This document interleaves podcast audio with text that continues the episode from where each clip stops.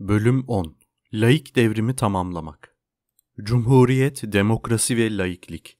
Türkiye'de aydınlanmanın üç büyük fethidir bunlar. Cumhuriyetimiz laik reformlarla doğmuş ve yürümüştür. Onlarla eşdeştir. Demokrasi ise laik bir zeminde yapılan mücadelenin adıdır. Demokrasi, cumhuriyetin tamamlayıcısı ise laiklik de demokrasinin tamamlayıcısıdır. Ne var ki düşmanları vardır toplumumuzda bunların. Şeriatçılar da onlar arasındadır. Cumhuriyeti ve demokrasiyi koruyup sürdürmenin yanı sıra onlara verilecek en can alıcı yanıt laik düzeni de koruyup sürdürmektir. Nasıl mı? Her şeyden önce neresindeyiz laikliğin? Laikliğin neresindeyiz? Tekrarlanmasında yarar vardır. Kişinin tanrı ve din konusundaki inançları iç dünyasının en dokunulmaz köşelerindendir. Kişi tanrı ve dinler konusunda dilediği seçimi yapabilir.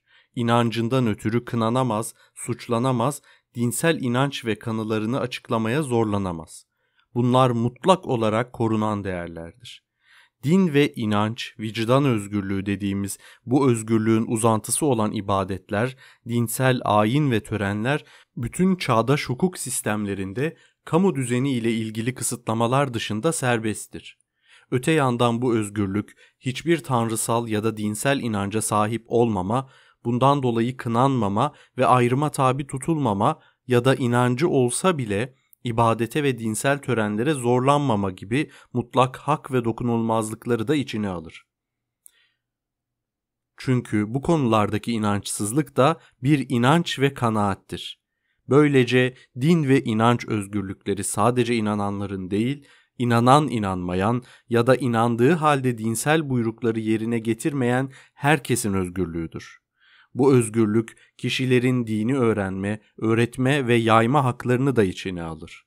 Devlet, kişinin tanrı ve din konularındaki seçimine karışmamalı, yani taraf tutmamalı, kendi iktidarına dayanıp belli bir inancı ya da inançsızlığı aşılamaya çalışmamalıdır. Onun görevi din ve inanç özgürlüğünü güvenceye bağlamaktır. Laiklik budur. Bu çerçevede gerekli olduğu kadar çağdaştır da. Bizde öteden beri laiklik dinsizlik demek değildir diye ortada dolaşan iddia, devletin din ve inanç dünyasına karışmasına karşı çıkma perdesi altında devletin bu alana adını koyalım İslam adına, dahası onun bir mezhebi sünnilik adına el atmasını savunmaktadır aslında. Yani düpedüz laikliğe düşman bir düşüncenin ürünüdür. Kavramla oynamanın anlamı yok. Laiklikte devlet dinin ne düşmanı ne dostudur. Kurum olarak dinin dışında, uzağındadır. Cumhuriyetle gelen budur bize.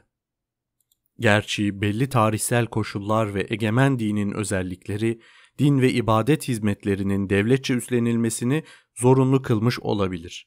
Nitekim öyle olduğu içindir ki 1924 sonrası Türkiye gerçekçi davranarak ancak dinler ve mezhepler inananlar ve inanmayanlar arasında asla taraf tutmadan din ve ibadet işlerini de sadece teknik bir kamu hizmeti olarak devletin etkinlikleri arasına katmıştır. Şunu da hatırlatmak yararsız değildir. Laik devlet ilkesi din ve vicdan özgürlüğünün tamamlayıcısı hatta vazgeçilmez koşulu olarak gelirken topluma çağın doğrultusunda yürümenin kapılarını da ardına değin açmak için geliyordu. Şeriatın getireceği hiçbir şey yoktu artık. Gerçekten şeriat bireyin yaşamının her yönünü sımsıkı kurallarla bağladığı gibi özellikle kadın hakları konusunda erkeğinkilere oranla eşitsiz bir yapı kurmuştu. Böylesi bir sistemin bir ortaçağ toplumuna verdiği ne olursa olsun çağdaş bir toplumun gerekliliklerine ters düştüğü de açıktı. Öyle olunca Cumhuriyet'in temellerini yükseltirken yani uluslaşma yolunda yeni bir adım atar, bağımsız ve demokratik bir devlet ve toplum yapısına doğru gidilirken bir ümmet ideolojisi olan İslam'ın eli pek doğaldır ki bireyin yakasından çekilecek, devletin ve toplumun örgütlenişinde ve etkinliklerinde aklın ve bilimin öncülüğü kabul edilecek, kafalar ve vicdanlar özgürlüğe kavuşturulacaktı. Devletin biçiminden medeni hukuk ilişkilerine varıncaya değin dinden arındırıp dünyasallaştırmanın anlamı budur. Laiklik bütün bir aydınlanma tarihimizin mirasına dayanır ve cumhuriyeti kuranların onurudur. Öyle de ne kalmıştır bu ülkeden bugün? Neresindeyiz laikliğin? Toplumumuzun yaşamsal sorularıdır bunlar. Yanıtları da yaşamsal. Metin Toker Milliyet gazetesinde 12-14 Ağustos 1984 tarihlerinde yayınladığı yazılarında laikliğin neresindeyiz diye soruyordu. Tan Oral'ın 3 Ekim 1984 tarihli Cumhuriyet'te çizdiği bir karikatür ise pek anlamlı bir yanıt veriyordu bu soruya. Karikatürde bir adam elhamdülillah layık izliyordu. Ünlü karikatürcünün çok güzel dile getirdiği gibi bugün içi boşaltılmış bir laiklik anlayışı hüküm sürmektedir Türkiye'de. Tıpkı içi boşaltılmış bir demokrasi hatta içi boşaltılmış bir cumhuriyet anlayışının hüküm sürmesi gibi. Bu çözülme, bu geriye dönüş 1950'lerde başlamıştır aslında. 1970'lerde hızlanmış ve 1980'lerde yani 12 Eylül faşist darbesinden sonra doruğuna çıkmıştır. Olan bitene geçmişle de kıyaslayarak şöyle bir göz atmak çok şey anlatır. Laik bir ülkede din bir inanç ve vicdan özgürlüğü sorunudur. 1950 öncesi laik Türkiye'sinin insanlara sağladığı başta buydu. Bunun ne demek olduğunu herkesten önce bir Alevi'ye sorunuz. Günümüz Türkiye'sinde çoğunluk dinine ve mezhebine adını koyalım Sünni mezhebe bağlı olanlar bu hak ve özgürlüklerini başka hiçbir kesime ve özgürlüğe nasip olmayan bir serbestlikle ve aşırılık içinde kullanmaktadırlar. Devletin eğitim, TRT ve Diyanet İşleri Başkanlığı gibi kurumları başta olmak üzere belli bir dinin ve mezhebin yayıcısı ve propagandacısı durumuna gelmiş olması da gerçekliğin bir başka yüzüdür. Buradan kalkarak rahatlıkla söyleyebiliriz ki bugün Türkiye'de din ve inanç özgürlüğü konusunda bir özgürlük ve insan hakları sorunu varsa inanmaya ve ibadete zorlanma biçiminde kendini göstermektedir bu. Ve söz konusu baskılarda yalnız kişilerden değil, devletten ve onun görevlilerinden de gelmektedir bir valinin yurttaşı cami yapmaya zorlaması, bir belediye başkanının personel için zorunlu din kursları koyması, namaz kılmayanların yurtlara alınmaması, bakanlıklarda toplu namaz gösterileri, oruç tutmayan öğrencinin yönetici öğretmenlerce dövülmesi, Ramazanda içki içen yurttaşların jandarma komutanınca önce dövülüp sonra da boyunlarına şişe bağlanarak kasabada dolaştırılması, Ramazanda sigara içen öğrencinin okuldan uzaklaştırılması, yurtlarda ve resmi dairelerde oruç terörü, yemek yiyenlerin dövülmesi, dahası öldürülmesi ve benzerleri gazetelere değin geçmiş olaylardır. Kimi yerel yöneticiler de bu baskıyı fütursuzca uygulamaktadır oruç tutmayanlara para cezası kesen, kahvehaneleri kapatan, her perşembe hoparlörle Kur'an ve ilahi okutup halka topluca dua ettiren, namaz saatinde radyo, teyip çalınmasını ve kahvehanelerden video TV seyredilmesini yasaklayan belediyeler, muhtarlar ve ihtiyar heyetleri vardır. Nedir anlamı bunların? Konu laiklik ilkesinin çiğnenmesiyle ilgili olduğu kadar inanç, yani inanma inanmama özgürlüğünün ihlaliyle de yakından ilişkilidir. Dinsel özgürlüklerin korunmasıyla ilgili hukuksal ve cezai yaptırımlardaki değişmeler de bunu doğrulamaktadır. Gerçekten Türk Ceza Kanunu'nda yapılan değişiklikle dinsel inanç ve ibadetleri hakaret ve saldırılara karşı koruyan hükümlerden tahkir maksadı öğesinin çıkartılması ve hakaret kastı olmaksızın sözlü kınamaların bile suç sayılıp ceza konusu yapılması gibi yenilikler ilginçtir. Çünkü bu durumda korunan artık inanç ve ibadet özgürlükleri değil, dinselliğin ve tanrısallığın kendisidir. Bu açıdan Türk Ceza Kanunu 175'in yeni biçimi 1957'de Suat Hayri Ürgüplü'nün önerdiği, Türkiye Büyük Millet Meclisi Adalet Komisyonu'nun geliştirdiği ancak genel kuruldaki tepkiler üzerine yeniden komisyona gönderilerek o zamandan beri uykuya yatırılmış bulunan kanun değişikliği önerisinin tam 30 yıl sonra cezalandırılmış biçiminden başkası değildir.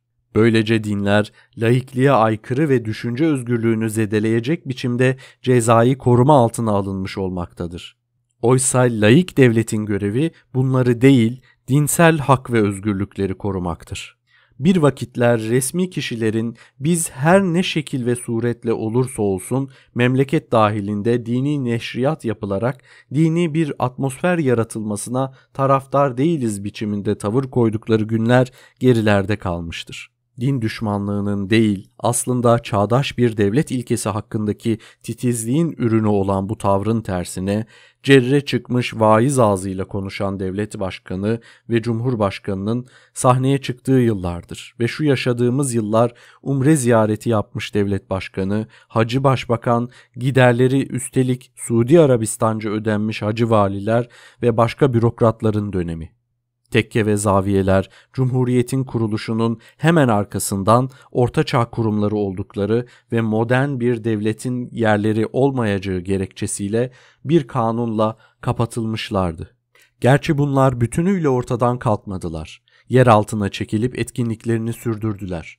Ancak Cumhuriyet yönetiminin kararlı tutumu bu çalışmaları önemli ölçüde etkisiz hale getirdi ve bu tekke bağnazlığından uzak, özgür, laik düşünceli yurttaşların yetişmesinde etken oldu. Bu kanun üstelik bir devrim kanunu olarak bugün de yürürlüktedir. Ancak öte yandan kimi tarikat şeyhleri binlerce tarikat mensubunun katıldığı törenlerle tekkelerinde gömülürler. Hatta yakın yıllarda bir başbakanın valide-i mükerremelerinin bağlı olduğu tarikat şeyhinin yanına gömülmesi için hükümet özel karar almıştır. Başta Nakşibendilik olmak üzere tarikat muhabbeti ve propagandasını gösteren başka yığınla olay zikredilebilir. Denecek odur ki yarım yüzyıl önce yasaklanan ve etkinlikleri sıkı sıkıya izlenen bu ortaçağ kurumları bugün rahatça at oynatabilmekte ve devletin üst kademelerinde de dal budak sarmış durumdalar daha da ileriye gidilmiştir. 1980'den bu yana düpedüz faşizmin başını çektiği faşizm ve dincilik karması gerici bir görüş, Türk İslam sentezi bir devlet ve iktidar ideolojisi haline getirilmiştir. Aslında devletin temel düzenini din esaslarına dayandırmayı amaç edindiği için laikliğe, giderek cumhuriyeti kuranların çağdaşlaşma programına ters düşen bu görüş belirlemektedir devletin ve iktidarın ana politikasını. Laikliğe saygısı olabilir mi böylesi bir politikanın emrinde olanların? Nitekim bu ideolojiyle yoğrulmuş olanların içeride olduğu gibi devletin dış ilişkilerinde de laiklik ilkesi umurlarında değildir. Oysa cumhuriyeti kuranların en titiz oldukları konulardan biri de buydu. Tekrarlamış olalım. Laik bir ülkede din bir inanç ve vicdan özgürlüğü sorunudur. Yaşamın öteki alanlarından büyük ölçüde elini çekmiştir din çekmesi de gerekmektedir. Cumhuriyeti kuranlar bunu gerçekleştirmişlerdi de. Anayasa Mahkemesi 1972 yılında Milli Nizam Partisi'ni kapatırken böylesi bir anlayıştan hareket ederek şöyle diyordu. Din bir vicdan, inanç ve kanaat konusu. Tanrı ile insan arasında manevi bir ilişki olmaktan çıkarılarak anayasa ile çizilmiş olan sınırlarından taşırılmakta, siyaset, idare, iktisat, öğretim, bilim, teknoloji alanlarında, toplumsal ve özel ilişkilerde sözün kısası bütün dünya işlerinde uyulacak tek kaynak, dayanak ve düzen olarak gösterilmek istenmektedir. 1980'den beri bu apaçık böyledir ve iktidardan hiçbir hukuk engeliyle de karşılaşmamaktadır. Şeriatçı gericiliğin devlette ortakları vardır. Buraya değin anlattıklarımız laiklik ilkesine Türkiye'de ne ölçüde uyulduğunu ya da uyulmadığını göstermeye yeter. Ancak ona vurulan asıl darbe eğitim alanında olmuştur ki konunun o yanını görmeden fecaatı giderek Türkiye'nin önündeki tehlikeyi fark etmeye olanak yoktur. Nedir eğitim gerçeğinin öğrettikleri? Eğitimdeki gerçeklerin öğrettikleri. Cumhuriyeti kuranların en büyük eserlerinden biri laik devletse onun en önemli uygulamalarından biri de laik eğitimdi. Yani okulların kapısını şu ya da bu dinin metafiziğine kapamak, oralarda aklın ve bilimsel gerçeklerin eğitimini yapmaktı. 200 yıla yaklaşan aydınlanma hareketimizin en büyük fetihlerinden biriydi bu.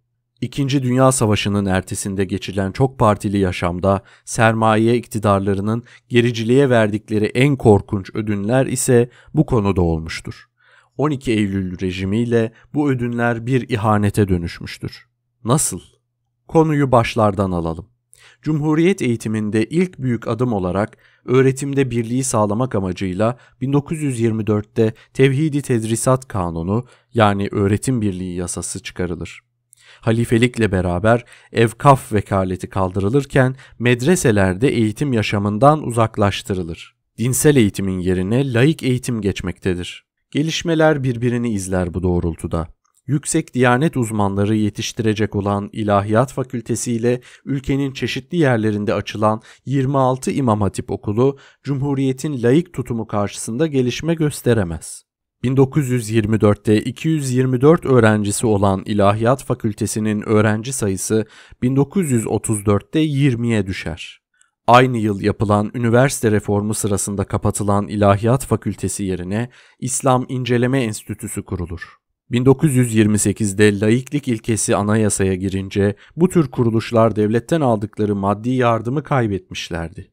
Devlet dışında destekleyici bir kuruluşta olmadığı için 1930-31 yıllarında İmam Hatip okullarının hepsi kapanır. Bu arada 1927 yılındaki program değişiklikleri sırasında Arapça ve Farsçanın yanı sıra din dersleri de okul programlarından çıkarılır. Laik bir ülkenin okullarında din dersleri okutulmasının anayasaya aykırı olduğu kabul edilir. Yalnızca 1940 yılına değin köy okullarında haftada bir saatlik din dersi bırakılır. Tanrı'nın birliği ve tarihsel gerçeklere bağlı kalmak koşuluyla peygamberin yaşamı, modern ahlak ilkeleriyle uyuşan İslami esaslar, laiklik anlayışı içinde bir eğitim öğesi olarak kullanılır kimsenin dinine ve inancına karışmamak, çok çalışmak, hayırlı insan olmak, başkalarıyla iyi geçinmek, yalancılık ve sahtekarlık yapmamak, yazgıcılıktan uzak durmak biçiminde ahlaki ilkeler aşılanır.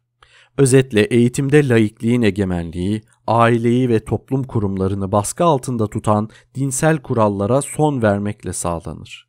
Resmi okullardaki laik eğitim Türkiye'de bütün yabancı okullara da uygulanır din propagandası yapmayı sürdüren birkaç yabancı okul, Merzifon'daki Amerikan ve İzmir'deki kimi Fransız kurumları kapatılır.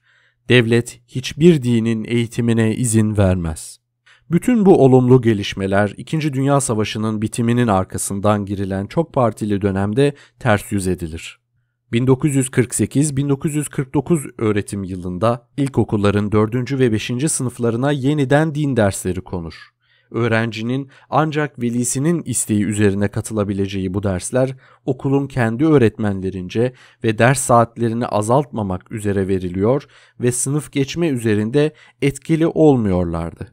Daha sonraları öğrencinin derse katılmaması için velinin dilekçe vermesi usulü benimsenince dersler zorunlu hale gelir. Demokrat Parti döneminde Bakanlar Kurulu din derslerinin orta öğretime de sokulmasını kararlaştırır. Öte yandan 1949'da İmam Hatip kursları ile Ankara'da İlahiyat Fakültesi de açılmıştı.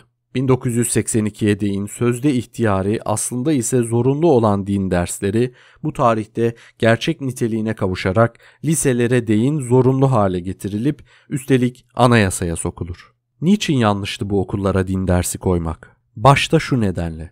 Devletin görevi okullarında bilimsel gerçeklerin eğitim ve öğretimini yapmaktır. Bunun içine örneğin sosyoloji derslerinde din olgusunun bilimsel açıklamaları da girer. Ama belli bir dinin ilmi halini aşılama girmez. Devlet bilime olan inancı yani akla ve deneyime saygıyı aşılayacaktır. Belli bir dine inancı aşılama ise görevleri arasında değildir. Zaten bunu yaptığı an çelişme içine düşmüş olur. Çünkü bilimle din birbirine zıttır ayrı yöntemlerle yola çıkar, ayrı sonuçlara varırlar. Her ikisini uzlaştırma olanağı yoktur. Böylece öğrencinin önüne bilimin yanı sıra onunla eşdeğerde olmak üzere dini de koymak, bir yerde çelişmeli kafalar yetiştirmekten öteye bir sonuç vermez. Örneğin Darwin'in kuramıyla Adem ve Havva öyküsünü uzlaştıramazsınız. Ancak birincisi kuram da olsa bilimseldir. Öteki ise hiçbir bilimsel niteliği olmayan bir söylence. Darwin kuramının seçeneği bir başka bilimsel kuram olabilir. Ama Adem'le Havva söylencesi olamaz. Her ikisini de aynı değerde saymak çelişmeye götürür. Oysa devletin görevi tutarlı kafalar yetiştirmektir.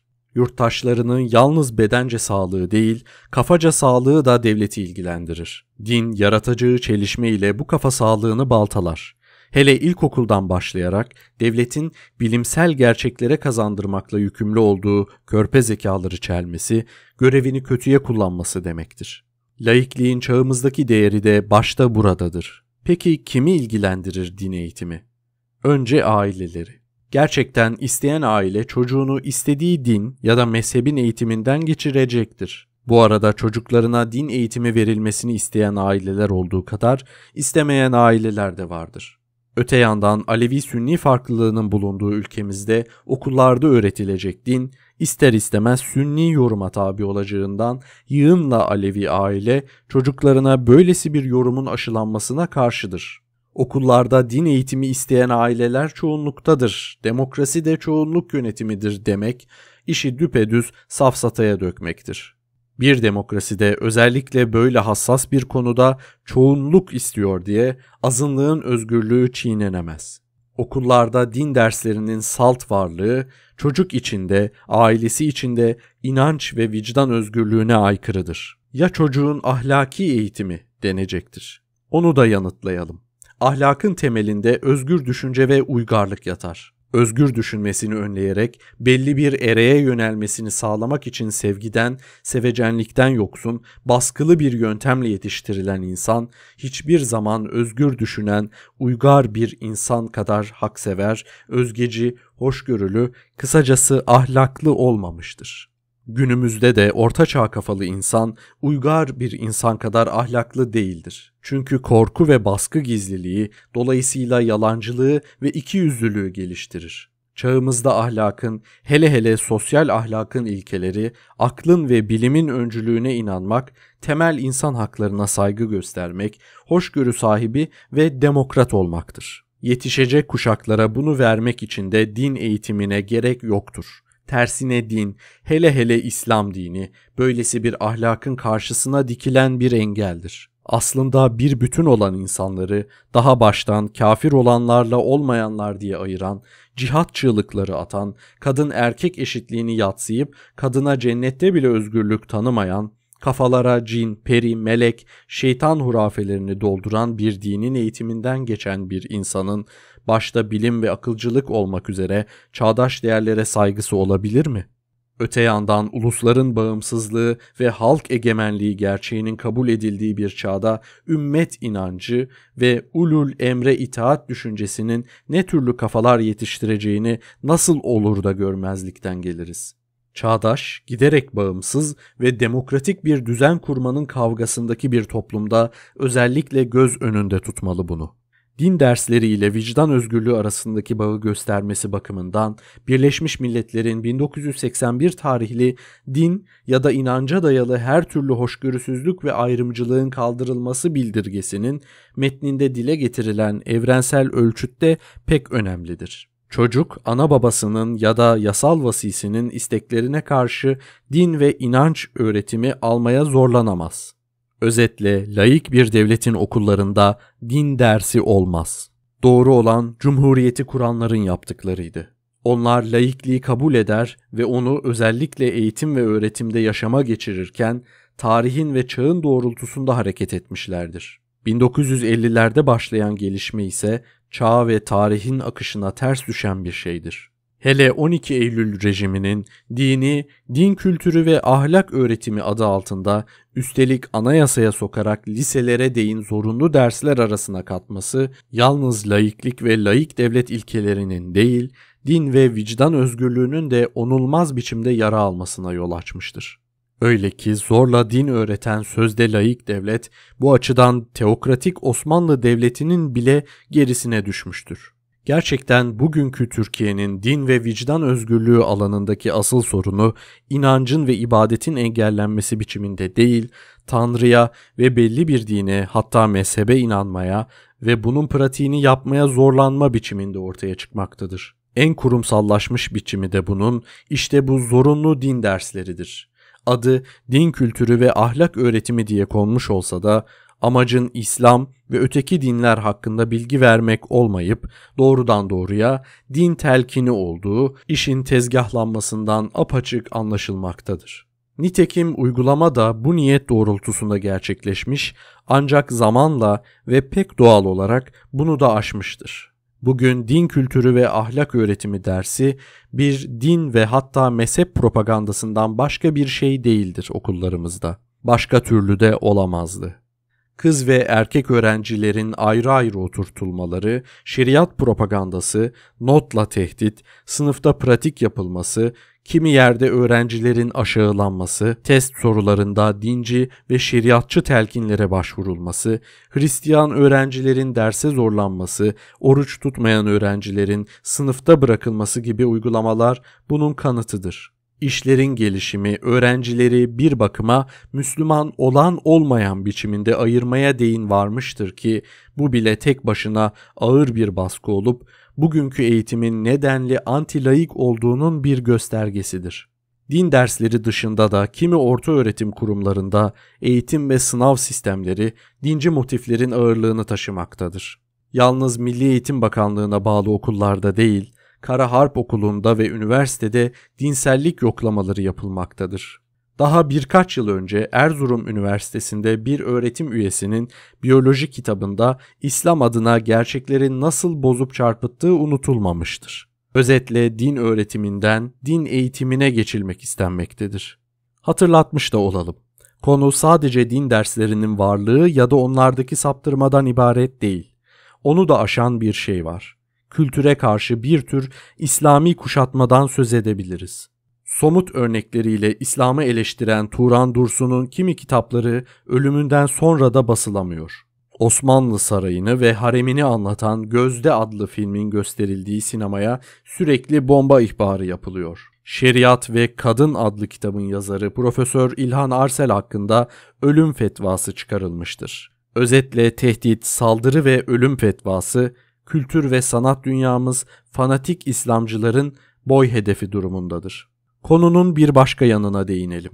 1949'da İmam Hatip kursları biçiminde başlayan uygulama, sayıları gittikçe artan İmam Hatip okulları, yüksek İslam enstitüleri ve ilahiyat fakülteleriyle sürdü. 1986 rakamlarıyla sadece İmam Hatip okullarındaki öğrenci sayısı 300 bin dolayındadır. O tarihte orta öğretimdeki her 5 öğrenciden birinin bu okullarda okuduğu anlamındadır bu rakam. Üstelik bu sayılar sürekli artış halindedir. 1986 yılında bu okulların sayısının 400'e, öğrenci sayısının da bugünkünün 3 katına çıkarılması hükümetçe planlanmıştır. Yığınla Yüksek İslam Enstitüsü 7 ilahiyat fakültesi olduğunu söyleyelim. Bütün bu enstitü ve fakültelerin pek az istisnasıyla tarikatlarca bölüşüldüğü ve İslam'ın sünni yorumu doğrultusunda etkinlikte bulunduğu, giderek şeriat ve şeriatçılığın değirmenine su taşıdıkları gerçeğin bir başka yüzü. İmam Hatip okullarının açılışındaki gerekçe bir yandan okullara konan din derslerini öğretmen sağlamak, öte yandan aydın din adamı yetiştirmekti. Aslında düpedüz bir safsataydı bu. Çünkü aydın ve din bu iki kavram birbirine zıttır. Aydın Descartes'tan beri iyice biliyoruz ki bir kuşkudan yola çıkan insanın adıdır. Din ise kuşkuya yer vermez. Aydının kafasında dogmalar yoktur. Din dogmaların alanıdır. Böylece din adamı olur ama aydın din adamı olamaz aydın din adamından bilgisi daha fazla olan insan kastediliyorsa önemli olan bilginin eksikliği ya da fazlalığı değil niteliğidir. Öte yandan aydın din adamı kavramını ortaya atanlar bununla laik değerlere saygılı din adamını da kastetmişlerdir. Devletin laik değerlere saygılı oldukça din adamı yetiştirmesinde bir sakınca görmemişlerdir. Korkunç bir yanılgıydı bu.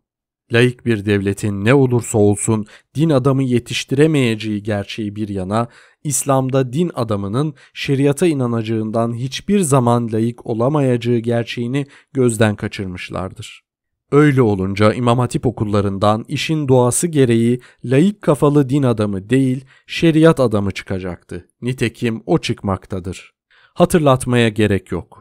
İmam Hatip okulları Sünni inanışın yuvaları olacağından Alevi-Sünni zıtlığının bulunduğu bir ülkede Sünni yoruma göre yetişmiş bir İmam Hatip'in Alevi yurttaşlar arasında camide ve okulda nasıl bir rahatsızlık öğesi olacağı da hesaba katılmamıştır. Nitekim bu rahatsızlık çoktan başlamış ve sürmektedir fakir fukara halk çocuklarına, onları toplumda yaratıcılığa götürecek, teknik kalkınmaya katkıda bulunacak, çağdaş bilgilerle donanmış okullar yerine ölü gömdürmeyi layık görüp tufeyli bir mesleğin yolunu açmanın aşağılayıcı niteliği bir yana, layık devletin temellerini göz göre göre baltalamanın bir başka görünümü de şu. İmam Hatip okulları bir meslek okulu olarak açılmışlardı. Ne var ki bir tarihten sonra temel öğrenim kurumlarına dönüştürüldü. Bugün bu okulları bitirenlerin pek azı Diyanet işlerinde görev almaktadır. Büyük çoğunluğu ise üniversitelere girebiliyorlar, arkasından da devletin her kesimi ve kademesinde özellikle İçişleri Bakanlığı ve adli hizmetlerde görev üstleniyorlar. Yalnız Genelkurmay Başkanlığı orduya şeriatçı düşünceler sızmasın diye olacak, harp okullarına İmam Hatip mezunlarını almıyor. Düpedüz skandal elbette. Devlet kendi yetiştirdiği insanlara kimi makamların yolunu açarken kimi görevler içinde kuşkuyla bakıyor onlara. İmam Hatip mezunu kaymakam, vali, yargıç olacak ama subay giderek general olmayacak. Neden? Sonra önlem mi bu? Bir ilde harp okulu mezunu general, İmam Hatip okulundan çıkmış valinin kimi koşullarda emri altındadır. Çünkü askeri otorite sivil otoriteye bağımlıdır. Kısacası neresinden bakılırsa çelişme. Dahası var. Pek bilinen bir şeydir. İslam'da kadından imam olmaz.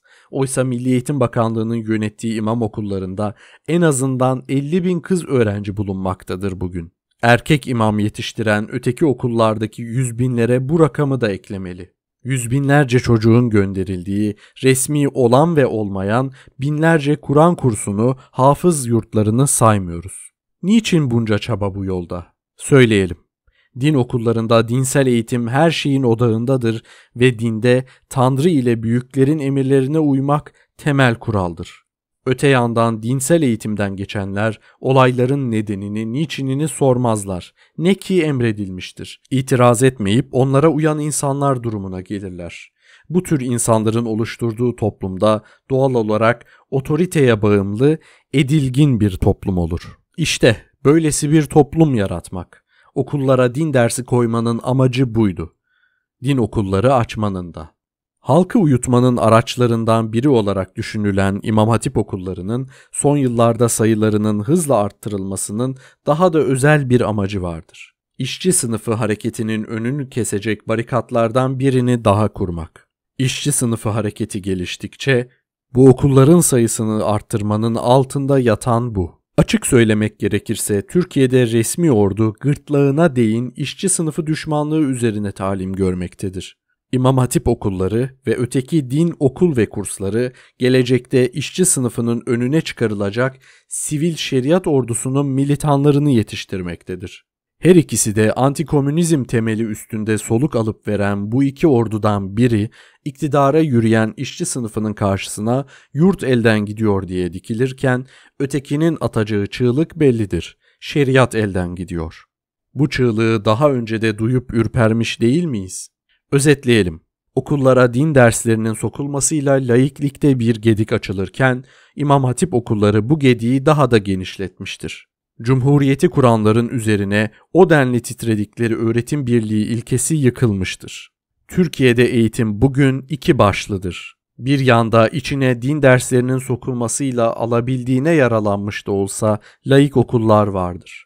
Öte yanda ise düpedüz şeriatçılık talim eden İmam Hatip okulları. Yok türbandı, yok şuydu buydu. Görüntülerle uğraşmayı bir yana bırakalım.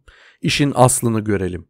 Türkiye'de laik eğitim onun vazgeçilmez kuralı olan öğretim birliği ilkesi, aydınlanma hareketimizin cumhuriyetin temellerine koyduğu harçtır. İmam Hatip okulları doğrudan doğruya bu temellere olan saldırılardan biridir. Kayıtsız şartsız laik eğitimi yeniden kurmalıyız onunla beraber vazgeçilmez nitelikte başka önlemleri de alarak. Vazgeçilmez önlemler. Tekrar edelim. Bütünüyle layık bir devlet yapısı oluşturulmadan Türkiye'de demokrasinin kurulup işlemesi olanaksızdır. Layık eğitim bu yapının bir parçasıdır ama hepsi değildir. Layık devlete götürecek başka kurumlar üzerinde de durmak ve gerekli önlemleri almak şart. Devleti dinin dışında tutmayı ilke olarak koyup uygulamasına geçerken Türkiye'nin tarihsel gelişmesine bağlı olarak içinde bulunduğu koşulları da gözden uzak tutmamalı elbette. Örneğin cumhuriyeti kuranlar laikliğe giderken gerçekçi davranıp din ve ibadet işlerini de sadece teknik bir kamu hizmeti olarak devletin etkinlikleri arasına katmışlardı. Ve bunu yaparken dinler ve mezhepler inanan ve inanmayanlar arasında asla taraf tutmamış ve uygulamada da göstermişlerdi bu yansızlığı. Nitekim Sünni Müslümanlığın ağırlıkta olduğu bir toplumda özellikle Aleviler din ve vicdan özgürlüğü bakımından rahat nefes almışlardı. Ancak Kürt Alevilerin salt Kürt oldukları için Cumhuriyet'in Kürt politikasından paylarına düşen acıyı yine de tattıklarını tarihsel gerçeklere saygı kaygısıyla belirtmiş olalım. Laiklik adına vazgeçilmez önlemler nelerdir? Eğitim dışında göze ilk çarpan bir olgudan başlayalım.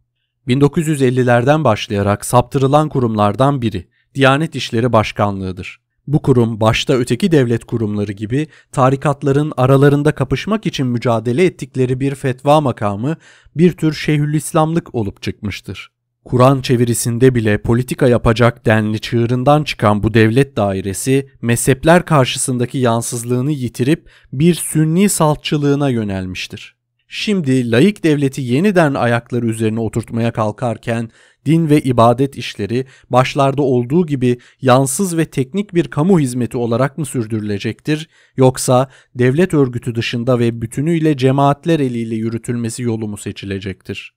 Konu pek önemlidir. Bu seçeneklerin bir ya da ötekinin lehinde ya da aleyhinde söylenecekler vardır.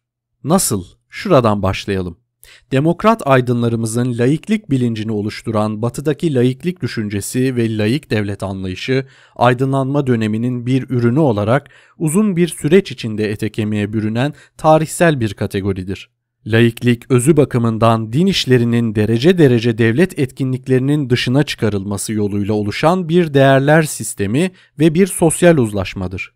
İlerici bir burjuva ideolojisidir ve sosyal gelişmede bir simgedir. Bir toplumda laik değerlerin yer etmesi ve laik devlet yapısının kurulabilmesi için o toplumda kapitalizmin iç dinamiklerle gelişmesi, ilerici burjuva değerlerinin yaşanması, köy-kent zıtlığının kalkması, tarımın gelişmesi, kırsal nüfusun %10, %15 gibi en alt düzeylere inmesi ve köylülük ideolojisinin belirleyici olmaktan çıkması gerekir.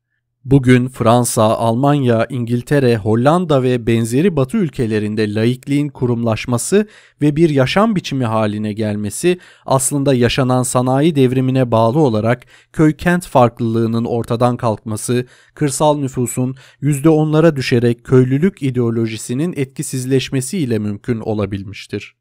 Bu toplumlarda kilise varlığını sürdürmekle birlikte etkisiz bir kurum olarak tarihsel mirasın bir simgesi haline gelmiştir. Kilise istese de devlet işlerine müdahale edecek güce sahip değildir oralarda.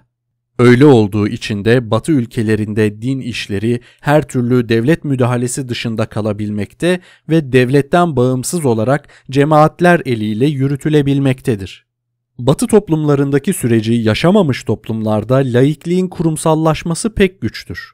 Örneğin köylülüğün hem nicel hem de ideolojik olarak çok güçlü olduğu Polonya'da komünist iktidarın 40 yıldır dinsizliği ve kilise düşmanlığını bir devlet ideolojisi olarak sürdürmesine karşın kilise hiçbir güç kaybına uğramamış ve en etkin bir sosyal güç olarak varlığını koruyabilmiştir. Komünist Parti'nin güç yitirdiği bugünkü Polonya'da kilise iktidarı belirleyecek ve ona yön verebilecek bir etkiye kavuşmuştur. Oysa ileri batı ülkelerinde hiçbir zorlamaya gerek kalmadan kilise marjinal bir konuma girmiştir. Sosyal ve siyasal etkinliği kalmamıştır Kilise bu ülkelerde varlığını sürdürebilmek için hem zihniyette hem de dinsel pratikte önemli reformlar yapmış, insan hakları ve çevre korunması gibi günümüzün tüm insanlığı ilgilendiren temel sorunları ile ilgilenmeyi asıl uğraşı haline getirmiştir. Bu karşılaştırmanın bize gösterdiği gibi bir toplumda laik değerlerin yer edebilmesi ve devletin laik bir nitelik kazanması yalnızca bir anayasa sorunu değildir. Ondan da fazla nesnel, tarihsel ve sosyal koşulların belirlediği bir sorundur. Laiklik açısından Türkiye'nin tarihsel sosyal koşullarını gözden geçirdiğimizde ortaya çıkan tablo pek iç açıcı değildir. Günümüz Türkiye'sinde hala nüfusun %60'ı kırsal alanda yaşadığı gibi kentlileşen nüfusunda büyük bir bölümü gece kondu yaşamı içinde köylülüğün değerler sistemine bağlı bulunmaktadır. Köy ve kent yaşamı arasında bir uçurum vardır bir bakıma. Kapitalizmin görece gelişmişliğine karşın köylülük hala etkin bir ideoloji olarak varlığını sürdürmektedir. İşçi sınıfı henüz birkaç kuşak aşmadığı için köylülük ideolojisinin etkisinden tümüyle kurtulamamıştır. Bu koşullarda Türkiye'de din işlerinin cemaatler eliyle yürütülmesini benimseyen batı tipi bir laik devlet örgütlenmesinin yaşama şansı olduğu söylenebilir mi? Belirttiğimiz sosyal koşullardan dolayı Türkiye'de böyle bir örgütlenme modeli uygulandığında devletin hızla bir din devletine dönüşmesi, laiklikle birlikte demokrasinin de ortadan kalkması tehlikesi yok mudur? Öte yandan din ve mezhep işlerinin bağımsız cemaat örgütleriyle yönetilmesinin ülkede iç barışı da tehlikeye sokacağı ve önlenmesi güç mezhep çatışmalarına yol açacağı söylenemez mi? Bağımsız örgütlenen Sünni ve Alevi cemaatlerinin sürtüşmeleri kaçınılmaz hale gelmez mi? Ve bu sürtüşmelerin bir iç savaşa dönüşmesi olasılık dışı mıdır? Hiç de yabana atılamayacak sorulardır bunlar. Böylece batıdaki biçimiyle laik toplum örgütlenmesi Türkiye için geçerli olmadığından ülkeyi tehlikeye sokmadan ve demokrasiyi de tüm kurum ve kurallarıyla yaşatacak yeni bir örgütlenme modeli aramak akla daha uygun görünüyor. Nasıl bir model olabilir bu? Bu model Tarık Ziya İkinci'nin de belirttiği gibi yönlendirilen bir laiklik olabilir ancak. Buna göre laik devlet ilkesinden ödün vermeden din ve mezhep işlerinin devletin yönlendirdiği cemaat örgütleri eliyle yürütülmesi Türkiye için uygun bir model olsa gerek. Bu uygulama zaman içinde sosyal gelişmeye koşut olarak batı tipi örgütlenme modeline dönüştürülebilir. Bu düşünceden kalkarak demokrasi ile bağdaşır, Türkiye'ye özgü bir layık düzen adına şu ilkeler önerilebilir. 1. Din işleri dinler ve mezhepler arasındaki eşitliği gözeterek ve evrensel layık devlet ideolojisiyle çelişmeyecek biçimde devletin denetimi ve yönlendiriciliği altında cemaatler eliyle yürütülür. 2. Devlet din eğitimini cemaatlerin gereksinmesine göre düzenler, onların gereksinmelerine göre din eğitimi veren kurumların açılması, çalışma biçimleri ve eğitim programları devletçe düzenlenir. Bu kurumlara ibadet gereksinmesini karşılayacak sayıdan fazla öğrenci alınamaz. Bu son öneri bugün birer temel eğitim kurumu haline getirilmiş İmam Hatip okullarını laik devlet ve laik eğitim içinde birer yara olmaktan çıkarma amacına dönüktür. Ancak söz konusu önerinin amaca nedenli hizmet edeceğini yani nedenli gerçekçi olduğunu olayların akışı ve zaman gösterecek elbette. Böylesi bir kısıtlama ilahiyat fakülteleri içinde söz konusudur. Bugün Türkiye'de devletin kurduğu binlerce öğrencisiyle 7 ilahiyat fakültesi vardır ve hiçbir uygar ülkede bu tür bir enflasyon da yoktur. 3 kamu kurumlarında ve özellikle okullarda ibadet yerleri bulundurulamaz. 4. Devlet, eğitim ve öğretimin hiçbir kademesinde ne adla olursa olsun din öğretimine yer veremez. Bu son öneri 1950'lerde açılmış ve 12 Eylül rejimiyle doruğuna varmış bir çağ dışı yürüyüşe son verme amacını taşıyor eğitimi layık bir niteliğe kavuşturma bakımından ilk atılması gereken adımların başında da herhalde din ve ahlak öğretimini ilk ve orta öğretimde zorunlu ders olarak düzenleyen hükmün anayasadan çıkarılması gerekiyor.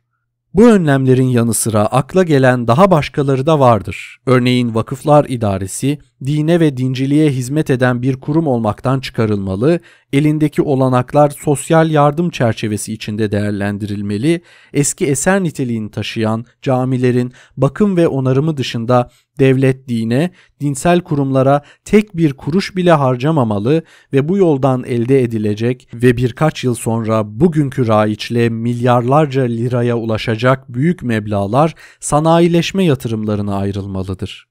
Ayrıca İslamcıların salt dincilik amacıyla devlet kurumlarına soktukları Üstelik işinin ehli olmayan şişirme kadrolar ayıklanmalı, böylece dinin ve dincilerin kayırılmasına son verilmelidir. Devlet örgüt ve etkinliklerinde tam bir İslam'dan arındırmaya gitmek yaşamsaldır. Bunun gibi yine layık bir devletin gereği olarak bugün ceza kanunu ile yasaklanmış tanrı tanımaz ve din karşıtı her türlü görüş ve propaganda serbest olmalıdır. Burada günümüzdeki bir tartışmaya Türk Ceza Kanunu 141-142 ile 163'ün kaldırılıp kaldırılmaması sorununa yeniden değinmenin sırasıdır.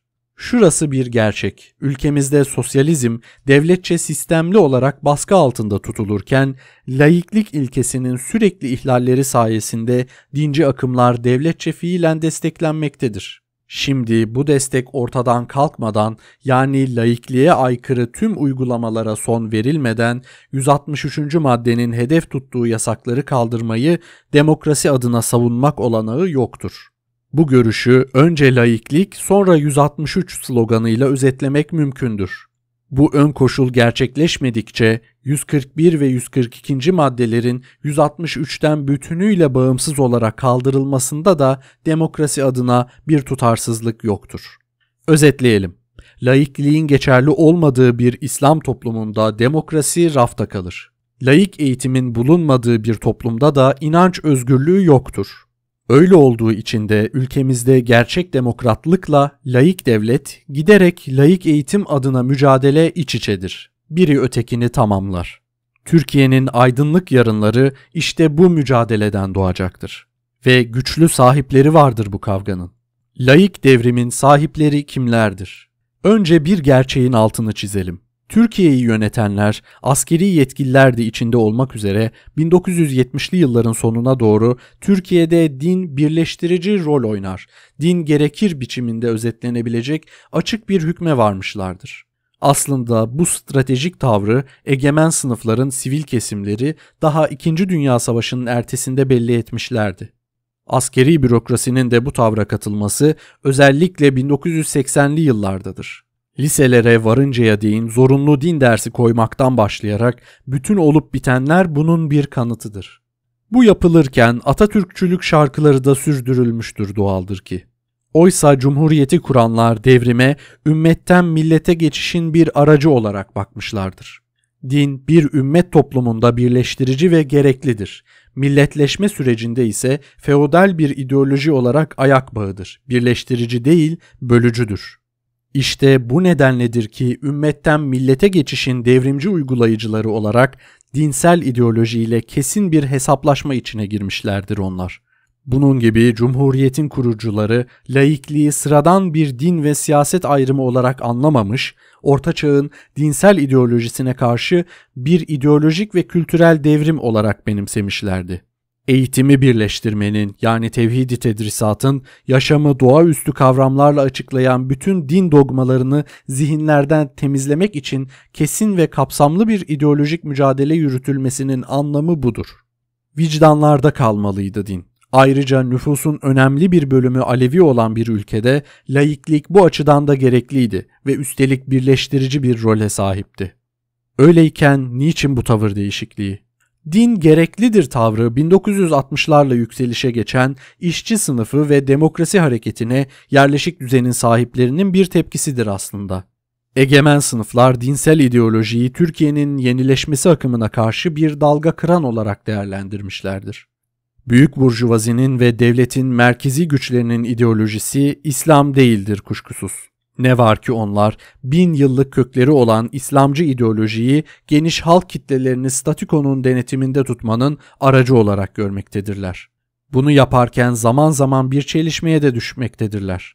Bir yandan ideolojik planda dine sarılırken öte yandan da bu ideolojinin siyaset alanına yayılmasını, giderek iktidara adaylığını koymasını bir noktadan sonra irtica hortluyor savıyla şiddete başvurarak ezme çabaları içine girmektedirler. Oysa hortluyor denen irticanın başlıca sorumlusu kendisi bir irtica olan, özgürlükleri lüks sayma, solu ezme, dini bir dalga kıran olarak kabul etmedir. Budur asıl irtica din dersleri zorunlu kılınmasa, Kur'an kursları ve İmam Hatip okulları ağıyla eğitimin birliği ortadan kaldırılmasa, fabrika bahçelerine ve askeri birliklerin içine değin cami ve mescit yapılması yüreklendirilmese, bir devlet politikası olarak dine dalga kıran rolü tanınmasa, o yakınılan irtica bu boyutlara hiçbir zaman ulaşamazdı.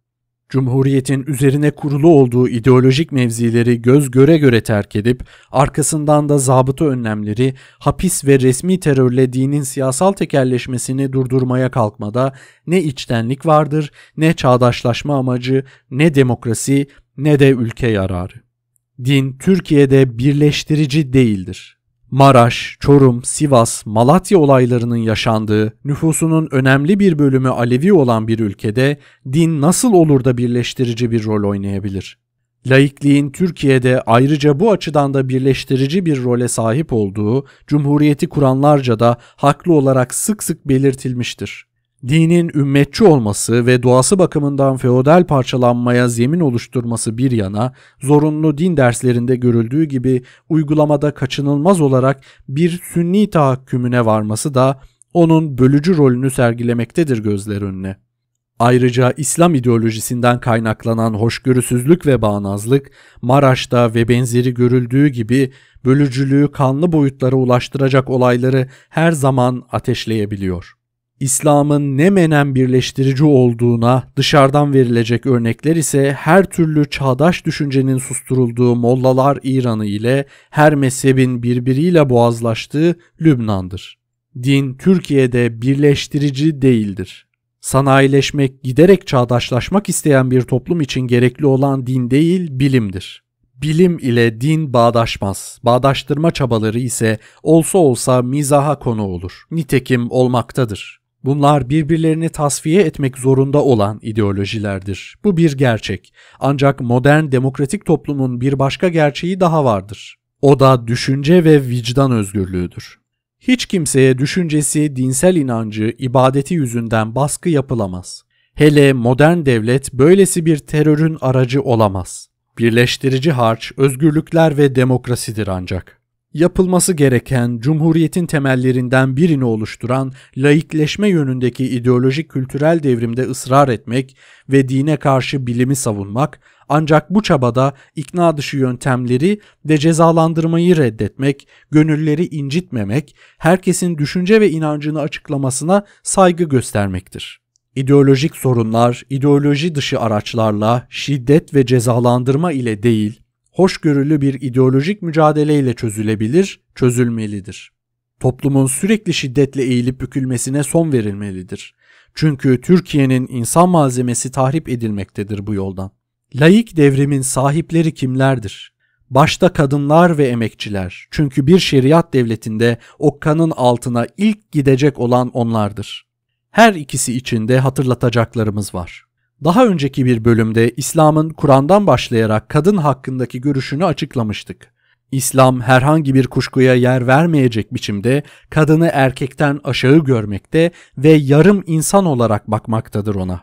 Kadın erkeğin istediği zaman boşadığı, istediği zaman geri aldığı, gerekirse dövdüğü bir mal gibidir. İyice örtünmeli, evine kapanmalı, kapısından içeriye yabancı bir erkeğin adımına atmasına izin vermemelidir. Kadının başta gelen görevleri evine bakmak, çocuk yetiştirmek ve kocasına boyun eğmektir. İşte bu dar ve eşitsiz çerçevenin tutsağıdır kadın bir Müslüman toplumda. Cennet anaların ayakları altındadır diye buyurmuştur Efendimiz gibisinden iddialarla gözlerden saklanabilecek bir çirkinlik değildir bu.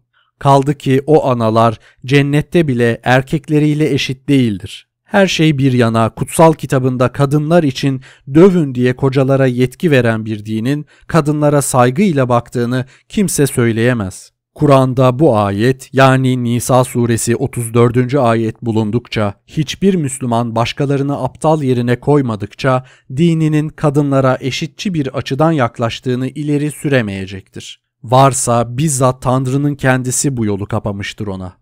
İslam'ın kadına bakış biçimi onun en çok göze çarpan kamburudur. Bu bakışın İslam dünyasında kimi inanç ve tarikatlarca hafifletildiği, hatta reddedildiği de bir gerçektir. Örneğin özellikle Anadolu Aleviliğinde ve Bektaşilikte kadına böylesi ilkel bir yaklaşım yoktur ve kadın erkek eşitliği kabul edildiği gibi uygulanır da bu. Ancak birer istisnadır bunlar. Kimi sünni tarikatlarda söz konusu katı ve eşitsiz anlayış bugün de sürdürülmektedir. Bir nurculuğu, bir Süleymancılığı az buçuk karıştırmak yeter bir bilgi verir. Kimi tarikat mensuplarının büründüğü soytarı kıyafetine aldırış etmeyerek düzgün ceket ve pantolonuna kravat da ekleyip kendisine sözde uygar bir hava veren bir Süleymancının kadınların eğitimini sadece Kur'an'la sınırlandığını, modern giysisinin içinde böylesi dar bir kafayla dolaştığını biliyor musunuz? Kadın hakları, kadın erkek eşitliğiyle çalkalanan bir çağda İslam'ın tablosu bu. Ne var ki İslam dünyası 19. yüzyılın sonlarından başlayarak başka modern yeniliklerin yanı sıra kadın hakları bu arada kadın erkek eşitliği yolunda büyük mücadelelere de sahne olmuştur ve bugün de olmaktadır. Türkiye, Mısır, Tunus ve benzeri ilk akla gelen örneklerdir. Konuyu bizdeki gelişmelere sınırlayıp birkaç önemli noktanın altını çizmek gerekirse şunları söyleyeceğiz. Osmanlı Sultanı II. Mahmut yenilikler yolunda ilklerin öncüsüdür bilindiği gibi. İlk nüfus sayımını da o gerçekleştirir. Ancak yalnızca erkek kullarını saydırarak. Demek oluyordu ki hünkârın topraklarında kadın Osmanlı yurttaşı yoktu. İyi Fransızca bildiği için dönemin Fransız dergi ve gazetelerine abone olan, elçiliklerdeki balolara katılan, erkekler için rüştiyeler, öğretmen okulları, mülkiye açan Sultan Abdülmecid'in ise kadın hakları için yaptığı tek yenilik onların devleti aliye uyruğunda sayılıp 1939'da nüfusa geçirilmeleriydi. Buralardan çıkılır yola. Bir tarihten sonra basında Nisa taifesini anımsar ve kadın konusunu ele alır. Kuş bir kanatla nasıl uçamazsa bekayı nesil dahi yalnız erkekler yahut yalnız kadınlar ile mümkün olmaz. Belki umumun üzerinde erkek cinsi kadın cinsine nispet olunca daha akıllıdır diyerek görüş bildirir. Bu konuda içten ve inançlı bir uğraş veren Namık Kemal de ne zamana kadar valideler kızlarını satılık meta gibi senelerce her gün bir esirci bakışlı görücünün önüne süreceklerdir. İntibah, intibah yani uyanın, uyanın diye haykırmaktadır. Bu uyarı 30 yıl sonra da olsa kadınların bir bölümünce değerlendirilmiş olacak ki 1899'da kadınların çıkardığı bir gazetede namus ve terbiyenin gereği kadınların yalnızca evde oturup dışarıya çıkmaması yahut çıktıklarında sıkıca örtünmesi değildir diyebilmişlerdir. İkinci meşrutiyetle oluşan özgürlük ortamında büyük kent kadınlarının peçeye baş kaldırısı görülür. Arkadan da bizzat iktidardan tepkiler gelir.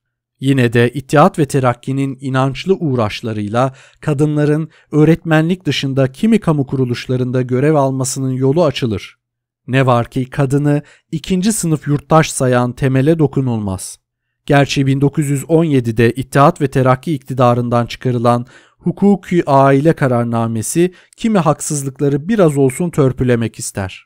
Örneğin çok karılılığın uygulanabilmesinin ilk kadının iznine bağlanması gibi.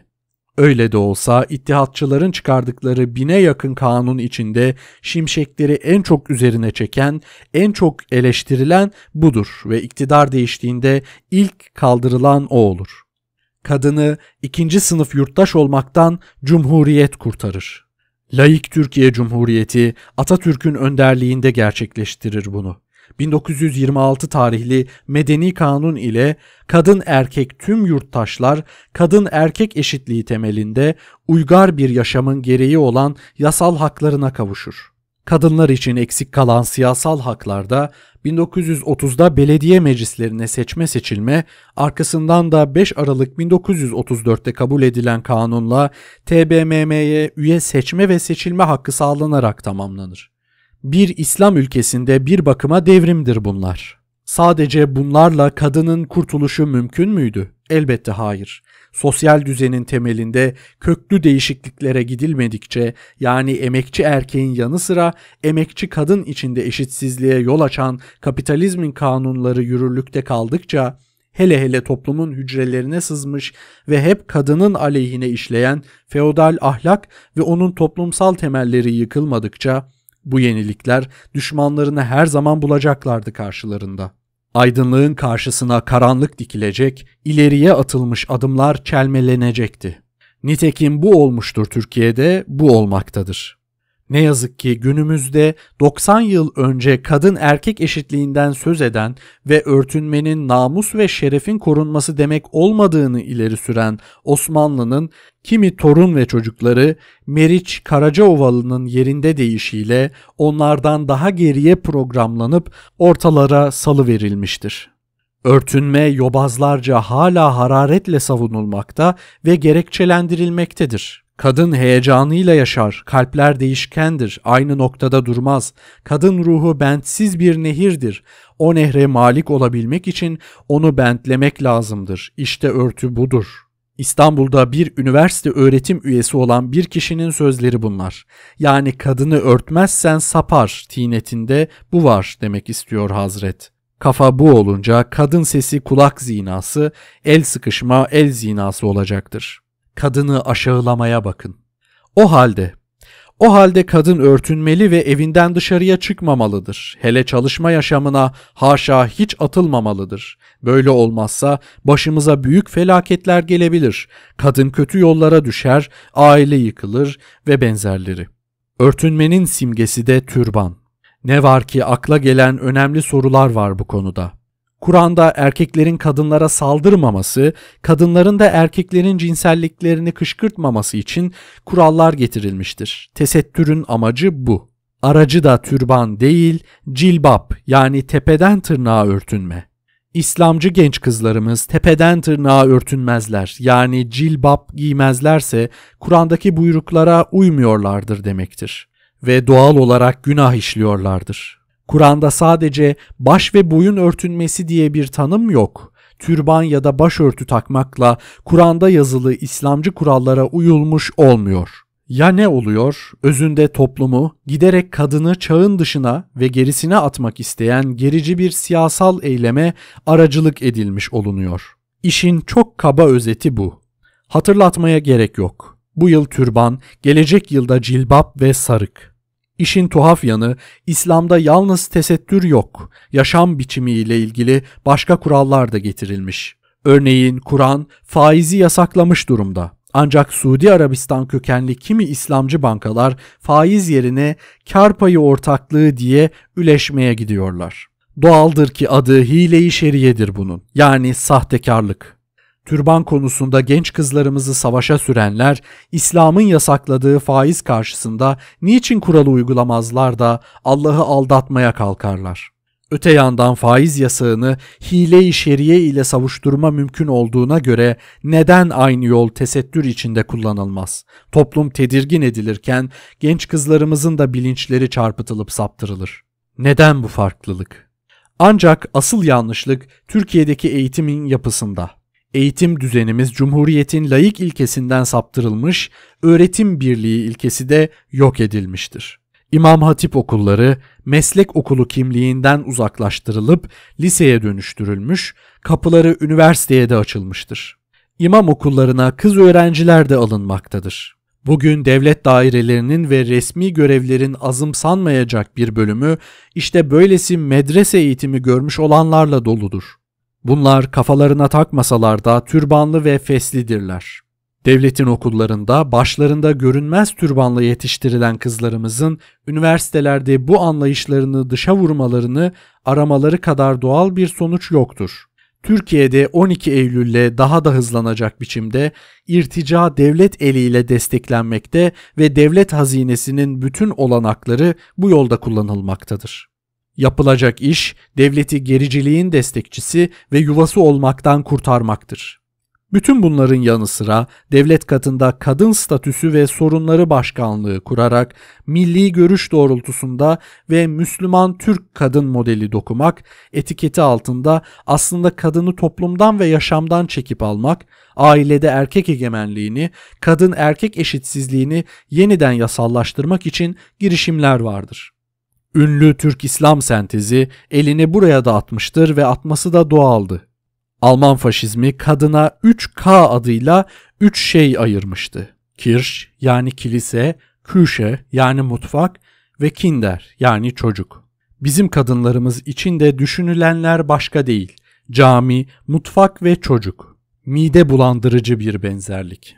Özetle kadın konusunda geriye gidişin daha açık bir deyişle irtica ve karşı devrimin devlet içinde yasallaştırılması çabalarına olanca hız verilmiştir. Bütün bunlara karşı en bilinçli olması gerekenler ve çağdaşlık mücadelesinin bayrağını yere düşürmeksizin elden ele ileriye götürmesi gerekenler bizzat kadınların kendileridir. Laiklik ve demokrasiyi savunurken kadınlar kendi kişilikleriyle çağdaşlığı da savunmuş olacaklar. Emekçilere gelince toplumda emekleriyle asıl değerleri yaratanların haklarını korumak üzere İslam'ın temel kaynaklarında söylenenlerin nedenli sıradan şeyler olduğunu daha önceki bir bölümde göstermiştik. Hele hele kapitalist bir toplumda yani sermaye sahiplerinin daha da insafsızlaştığı bir ortamda patronlara öğüt verici, işçilere acındırıcı kimi sözlerin sosyal sorunu temelden çözmesi söz konusu olamaz. Komşusu açken evinde uyuyana öte dünyada şefaatte bulunmayacağım hadisi pek dokunaklı bir hatırlatmadır ama sadece o kadar. Emekçinin haklarını saydırmak moral öğütlerle olmaz. Emekçinin ise kapitalist bir toplumda haklarını bizzat saydırıp tanıtması için başvuracağı önlemler vardır. Açıkçası emekçi sendikalaşma ister, toplu sözleşme ister, haklarını daha iyi yerine getireceğini kestiriyorsa greve başvurur. Bunlar onun sınıf olarak onsuz olmaz haklarıdır. Çağımız işçi sınıfı olmadan nasıl düşünülemezse, işçi sınıfı da bu haklarsız düşünülemez. Kapitalizme içtenlikle karşı olanlar emekçilere bu hakları tanımak zorundalar. Tersi bir aldatmacadan öteye gitmez. Oysa gördüğümüz ne? Yine daha önceki bir bölümde anlattığımız gibi günümüzde işçi sorunları üzerine eğilen İslam'ın intelijansiyası ağız birliği etmişçesine bu hakları tanımıyorlar emekçilere. Hele grev hakkı en çok korktukları şey. Neymiş? Grev hakkı pek zararlıymış. Doğrudur ama kimin için? Patrona zararlı ancak işçinin hakkını tanıtıyor. Neymiş? İşçi beğenmiyorsa çeker gider bir başka iş yerine. Allah da rızkını verir ve zaten rızkı da bolmuş onun. Hayır efendim, bu çekip gitmek öyle teravih namazına gitmeye benzemiyor. Çetinliklerle dolu. Sonra Allah'ın rızkı da o denli bol değil ve emekçi söz konusu olduğunda Hazret alabildiğine cimri. Neymiş? İslami düzende sınıf ayrılıkları yokmuş. Patron da işçi de kapitalizmin icat ettiği şeylermiş. Eğer çalışanla çalıştırılan arasında kazara bir uyuşmazlık olursa devlet hakemlik edip bunu çözermiş ve zaten bunun için varmış devlet. Hayır efendim. Sınıf ayrılıkları İslam'da da var. Hatta bunları cennete bile taşımış durumda. Kapitalizmle sosyalizm arasında üçüncü yolu arayanlar olmuşsa da bulamamıştır. İslam düzeni içinde aynı şeyler söylenecektir. Sonra devlet özünde sınıfsal bir nitelik taşır, yer yer hakem gibi görünse de bir noktada iktidarı elinde tutan sınıfın temel çıkarlarını göz önüne alarak uyuşmazlıkları çözer. Çözümünü işçi sınıfının üstüne yürüyüp zorla kabul ettirmeye kalktığında da adı faşizm olur bunun. Bir Müslüman ülke olarak burnumuzun ucunda örneği de var. İran'da işçi sınıfının tepesinde boza pişiren şahlık döneminin kanunları bugün de yürürlükte. Mollalar sadece gerekçeleri değiştirmişler o kadar. Görülüyor ki işler öyle sanıldığı gibi kolay değil. İslamcı ideolojinin en zayıf yanını yeniden belirtelim. Sınıf gerçeğini, ulusal gerçeği reddetmesi ve ümmet diye tutturması. Oysa çağımız sınıfsal gerçekliğin ve ulusal gerçekliğin çağı ve onlar adına mücadelelerle dolu. Bunları reddederek kapitalizme karşı bir kavga verilemediği gibi dört dörtlük anti-emperyalist de olunamıyor. Temelde ümmetçi ve şeriatçı kalıp görünüşünün başına milli kelimesini yerleştirmek de soruna çözüm getirmiyor. Düpedüz sahtekarlık değilse bir bilinçsizliği gözlerden gizliyor olsa olsa. Demokrasi, laik düzen, çoğu çağdaş ve toplumsal sorunların olduğu gibi işçi sınıfının sorunlarının çözümünde de vazgeçilmez uğrak noktalarıdır. Bu değerler belki en başta işçi sınıfı için yaşamsaldır.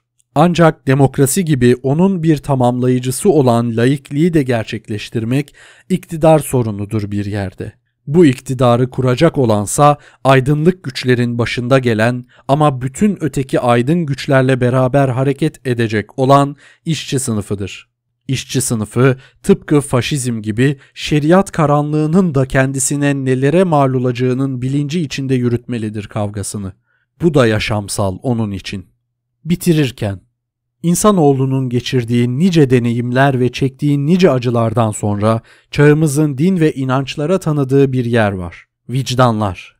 Kişi neye inanıp neye inanmadığına kendisi karar verecek ve kararı karşısında bütün bireylere, devlet başta olmak üzere bütün otoritelere düşen sadece ve sadece saygı duymak. Bu saygı bir yerde insana olan saygının bir emri. Çünkü asıl olan insan. Ne var ki o insan bütün Müslüman dünyada tehlikededir. Gerçekten İslam devrimi diye ortaya atılan aslında özgürlük, uygarlık ve gerçek anlamıyla devrim düşmanlığının tezgahlandığı Mollalar İranı ile kimi gerici Müslüman ülkelerde yuvalanmış şeriatçı akımlar yalnız inanmayanların değil gerçekten inanan Müslümanın da karşısına dikilip onu sorgulamaya ve yönlendirmeye başlamıştır. Bir eli bireyin yakasındaysa öteki eli devlettedir. Kimi yerde iktidardaysa kimi yerde de onu elde etmenin kavgasına girişmiştir ve mesajını devlet eliyle bütün toplumda geçerli kılmak ve uygulamak istemektedir. Söz konusu akımların bilmedikleri var. Belli bir dinsel mesaj topluma egemen olduğunda bir temel insan hakkı olan bireyin din ve inanç özgürlüğünün içine düşeceği tehlikeli durum bir yana bizzat bu mesajın kendisi değişken. İslam adına konuştuğunu ileri süren insana sorarlar. Hangi İslam? Çünkü eskiden olduğu gibi çağımızda da tek bir İslam yok. İslamlıklar var. Ve kimi ülkede bu İslamlıklar birbirine taban tabana zıt. Örneğin Türkiye'de bir Nakşibendi ile Alevi'nin ikisi de Müslüman ancak ikisini de birbiriyle uzlaştırmak olanaksız. Sonra bu mesaj tarihsel nedenlerin de etkisiyle kendini yenileyememiş ve çağından kopmuş bir halde. Neymiş? Egemenlik Allah'ınmış. İyi ama insanoğlu kaç yüzyıl öncesinden başlayan bir kavganın sonucu olarak egemenliği gökten yere indirmiş, millete ve halka vermiş. İşin ilginç yanı aklın inançtan ve bilimin dinden bağımsızlaşması, temel insan hakları, demokrasi, laiklik, tek kelimeyle aydınlanma bu süreç içinde ete kemiğe bürünmüş. İnsanoğlunun bu büyük serüvenini göz ardı edip egemenlik Allah'ındır diyenin bugün olsa olsa gülerler üstüne. Öte yandan bu mesaj çağımızın en yakıcı iki sorunu, kadın ve emeğin sorunları söz konusu olduğunda korkunç bir gerilik taşıyor kutsal kitabında erkeklere dönüp karıları için dövün diye ferman çıkaran bir dine dayalı mesaj en başta kadınlardan tepki görür. Hakları ve görevleridir de bu onların. Sonra emekçiler de kendilerini ezip duran kapitalizme haklarını dayatmak ve daha iyi bir toplumun ve dünyanın kavgasını vermek için toplu sözleşme ister, sendikalaşma ister, grev hakkı ister, dahası kendi dünya görüşüne özgürlük ister. Son olarak sınıf gerçeğinin yanı sıra milletlerin hak ve özgürlük kavgalarıyla dolu bir çağda insanların karşısına ümmet vaazıyla çıkılırsa onlara gerçekten de bir afyon sunmaktan başka ne anlama gelir bu? Çağından kopukluk ya da diyalog eksikliği, İslamcı mesajın ölümcül yarası. Ne var ki İslam yükseliş yıllarında da bu durumda değildi. Eski Yunan başta olmak üzere çağıyla diyalog içine girmişti. O ünlü felsefe ve bilim hareketi böylesi bir bilincin sonucuydu. Oysa bugün İslam adına ortalığa salınmış şeriatçı akımlar felsefenin ve bilimin meşalesini elinde tutan batıya karşı topyekün bir reddiye içindeler. Bir kafir edebiyatıdır gidiyor. Batının emperyalizmine karşı olacağız elbette. Ama ya Descartes, Rousseau, Kant, Hegel, Marx onlara da mı reddiye? Batı'nın bilim ve tekniğine evet deyip bu adlara karşı çıktığınızda o bilim ve tekniği de özümseyip ilerletemezsiniz. Sonra şu da bir gerçek ki o bilim ve teknik yoktan oluşmadı. Arkasında koskoca bir felsefe, siyasal ve sosyal bir birikim yatıyor. Laiklik en kısa deyimiyle din ve devlet ayrılığı da bu sürecin bir ürünü. Bugünkü bilimsel ve teknik uygarlığın layık gelişme içine girmiş toplumlarda ete kemiğe bürünmesinin bir anlamı olsa gerek. Ona salt bir Hristiyan icadı olarak bakıp direnmek, arkasındaki sosyal ve düşünsel birikimi göz ardı etmek, körlüğün değilse düpedüz bilinçsizliğin bir sonucu olabilir. Bilinçsiz kalmakta sürgit inat, bir geri ve gerici damgasını yemeye götürür. Nitekim bugün Müslüman ülkelerdeki bütün şeriatçı akımlar böylesi gerici eylemlerdir. Onları İslam dünyasında bir uyanış olarak görmek ve göstermek ise o dünyanın çağdaş tarihinden haberdar olmamak demektir. İslam dünyasında bir uyanış oldu ise onun ilk akla gelen örneği 19. yüzyılda başlayan ve Türkiye'de layık cumhuriyetle doruğuna çıkan harekettir. Bugün gördüğümüz ise İslam dünyasını daha da ilerletmek yerine gerilere savup savuracak gericilik rüzgarlarıdır. İçinde hiçbir bereketin tohumunu taşımayan dondurucu rüzgarlar. Her şeriatçı akım böylesi bir misyonla yüklüdür.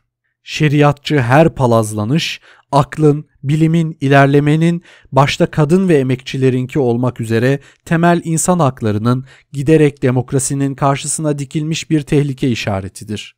Getireceği yok ama götürecekleri vardır. Pek bilinse de altını çizmiş olalım.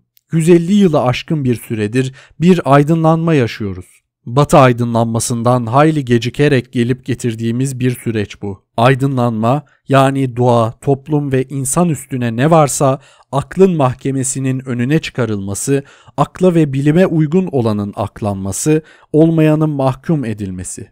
Akıl ve bilim zaten bu ikisinin yol göstericiliğidir geçerli olan ve gerçeklere götüren. Bütün bir aydınlanma hareketimizin yöneldiği bir toplum ülküsü de var bağımsız, demokratik ve laik bir toplumun kavgasını veriyoruz biz. Bağımsızlık ülkümüzün temelinde emperyalizme karşı çıkarak milli bir toplum yaratmak var. Bu toplum bütün düşünce ve eleştirilere kapıları açık tutarken dinde yalnız ve yalnız vicdanlara kalacak. Devlet şu ya da bu dinin ya da mezhebin emrinde olamaz. Hiçbir din ya da mezhebin ayrıcalığı da yoktur toplumda. Birey istediği gibi düşünüp inanacak. Toplum ve devlet de istediği gibi örgütlenecektir. Laiklik özgürlüğün ve demokrasinin bir güvencesidir. Onun savunucuları olmuş ve bugün de varsa şu ya da bu sisteme sıradan bir öykünmenin sonucu değil, yaşam dayattığı içindir ve önemli olan da yaşamdır. Gericilik bunun bilincinde değil. Ancak yaşam yürüyecek ve aydınlanma sürecek.